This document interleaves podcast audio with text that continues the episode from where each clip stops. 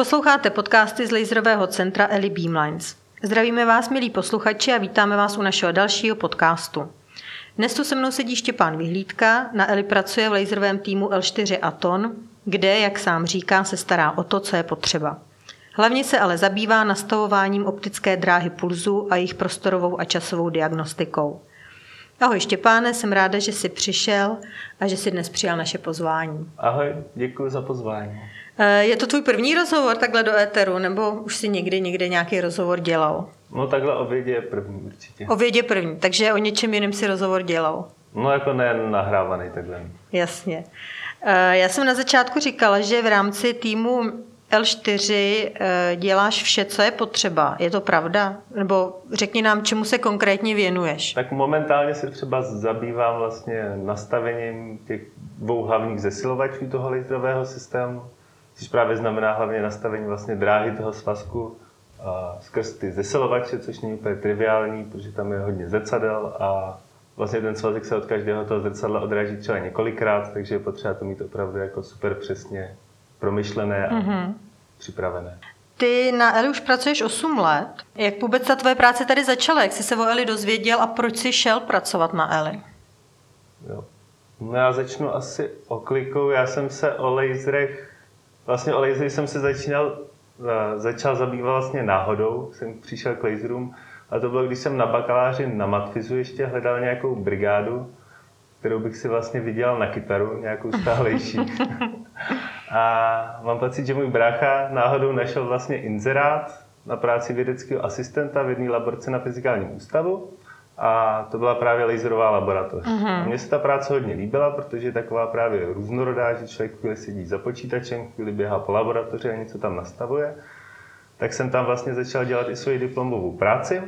A odsaď jsem se už vlastně přirozeně dostal na Eli. Vlastně jsem si vybíral mezi projektem Highlights, který je tady vedle, a Eli. Uh-huh. A Eli mi přišlo takový víc, řekněme, idealistický nebo takový víc me- megalomanský uh-huh. v těch mhm. ohledech. Uh-huh. Tak, mhm. tak jsem si řekl, že zkusím vlastně podpořit tenhle ten projekt. Jasně, takže ty už jsi tady začal na vysoké škole. Mm-hmm, takže to byla vlastně nějaká jako studentská stáž, dejme tomu, nebo, ne, jako, nebo už to byl, nebo ty jsi byl zaměstnanec? No já jsem dělal diplomku ještě na fyzikálním ústavu, jo. ale pak jsem právě hledal, kde bych mohl dělat ta dizertaci, mm-hmm. protože mě ta práce s laserama bavila a přišlo mi, že i celkem jako jde. Tak jsem rovnou nastoupil sem, ale vlastně co se týče vypracování té dizertace, tak ještě samozřejmě jsem řešil stipendium a tady byla výhoda, že jsem mohl být jakoby zaměstnaný, mm-hmm. takže jsem nežil jenom ze stipendia, ale měl jsem Jasně, vlastně nějaký jako vlastně plat. No. Mm-hmm. Takže to bylo výhodné z toho hlediska. Jasně. Eh, ty jsi strávil pět měsíců v Texasu, kde vlastně mm, jsi byl při vývoji toho laserového systému L4 Aton. Eh, jak na tu dobu vzpomínáš? Přineslo ti to něco zásadního? No tak vycestovat jakoby ven, takhle pracovně určitě osvěžující, až člověk se tam naučí spoustu věcí tím, že vlastně přijde do kontaktu s lidma, který jsou vlastně vychovaný jakoby v nějaké jakoby jinýma lidma a jsou vlastně mhm. třeba z nějaké jiné univerzity, takže o těch problémech vlastně přemýšlí vlastně trochu jinak a pak znají vlastně takové různé jiné finty a figle mm-hmm. řešení těch problémů, tak z toho hlediska to bylo určitě super. Jako jinak to byl určitě zajímavý zážitek. No. Mm-hmm. A měl jsi čas eh, třeba se podívat i mimo tu laborku? Procestoval jsi si třeba trošku tuhle tu část Ameriky? No my jsme, já jsem tam jakoby jezdil většinou třeba na měsíc v kuse nebo tak, takže jsem tam zase nebyl úplně dlouho, abych si tam jako vybíral dovolenou, nebo tak, tu jsem chtěl trávit jakoby v Čechách, mm-hmm. jakoby spíš jako s rodinou nebo kamarádama nebo tak. Ale určitě jsme tam o víkendech podnikali různé výpravy do okolí, kde vlastně v okolí Austinu je několik národních parků, tak ty jsme všechny objeli. Nicméně pak problém byl, že vlastně o nich tam moc není a asi po čtyřech dnech jsme už vyčerpali možnosti, co se dá jako mm-hmm. oběd za jeden den, bez toho aniž by člověk někde přespával. Nebo jsme třeba s jedním kolegou jeli do Houstonu, právě na festival Day for Night, takový audiovizuální festival, kde mm-hmm. bylo mhm. hodně instalací jako s laserama a jak je tady třeba Signál festival v Praze, tak jenom takový jako, jako ty placené exibice, mm. takže takový více jako vlastně profi a takový mm-hmm. zajímavější svým způsobem. Tam byly jako skvělé kapely jako jo. třeba Nine Inch Nails nebo Tom York, tak to mm-hmm. jsme si mhm. hodně užili taky.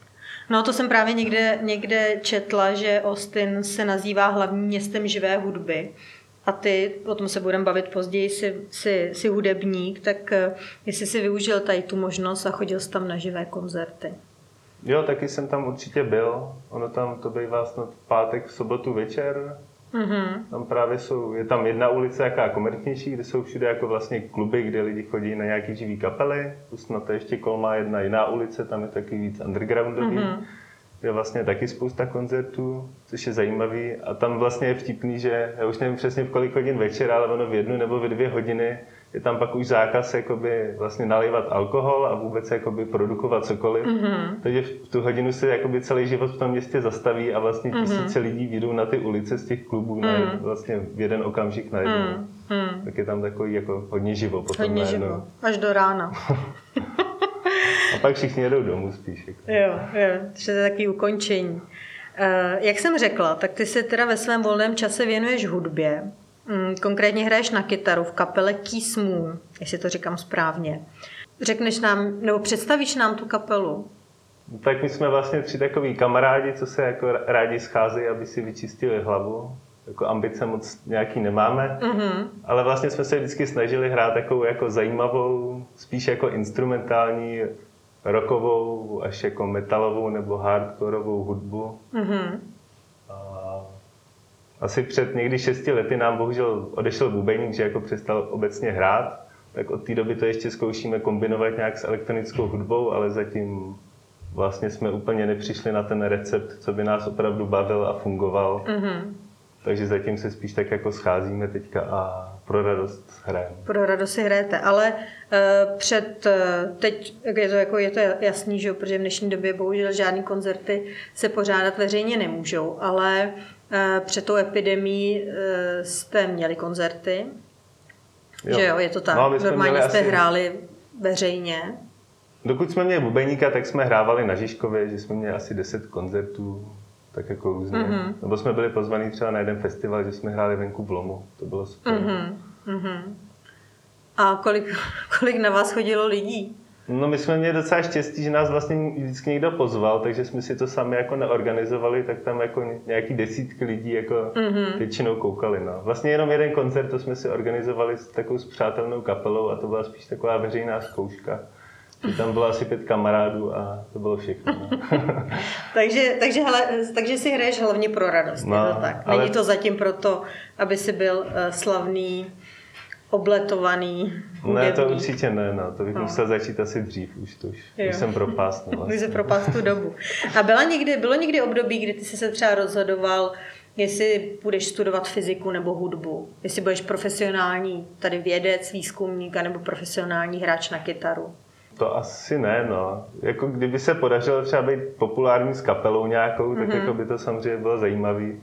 Ale jinak se živit jako muzikant úplně asi není takový, že je to docela těžký život, myslím. Mm-hmm. Pokud člověk třeba, řekněme, hraje možná v nějaký pravidelně filharmonii nebo někde, tak je to asi lepší, ale, mm-hmm. ale být jako nějaký námezný hudebník, Jasně. to by mě asi úplně nebavilo. No. Ty máš ještě jeden projekt, eh, o kterém jsme se doposud nebavili. Ten se jmenuje Invocation.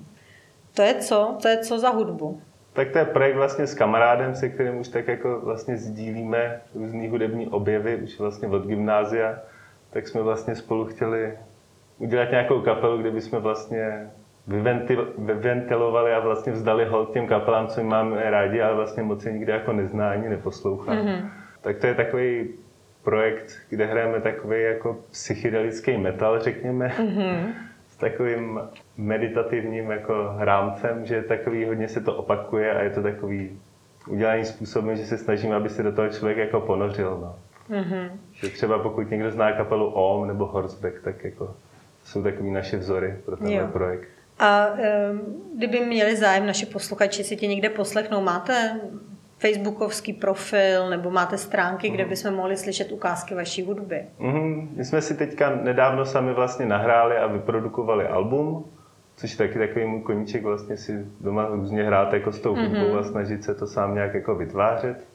A máme profil na Bandcampu, kde vlastně adresa je invctn, jako invocation vlastně bez samohlásek mm-hmm. v podstatě .bandcamp.com. Mm-hmm. Tak Dobře. kdo je odvážný, tak si to může pustit. Dobře, tak jo, tak to je taková výzva na závěr od nás. Všichni odvážlivci si můžou pustit Štěpána a jeho hudbu.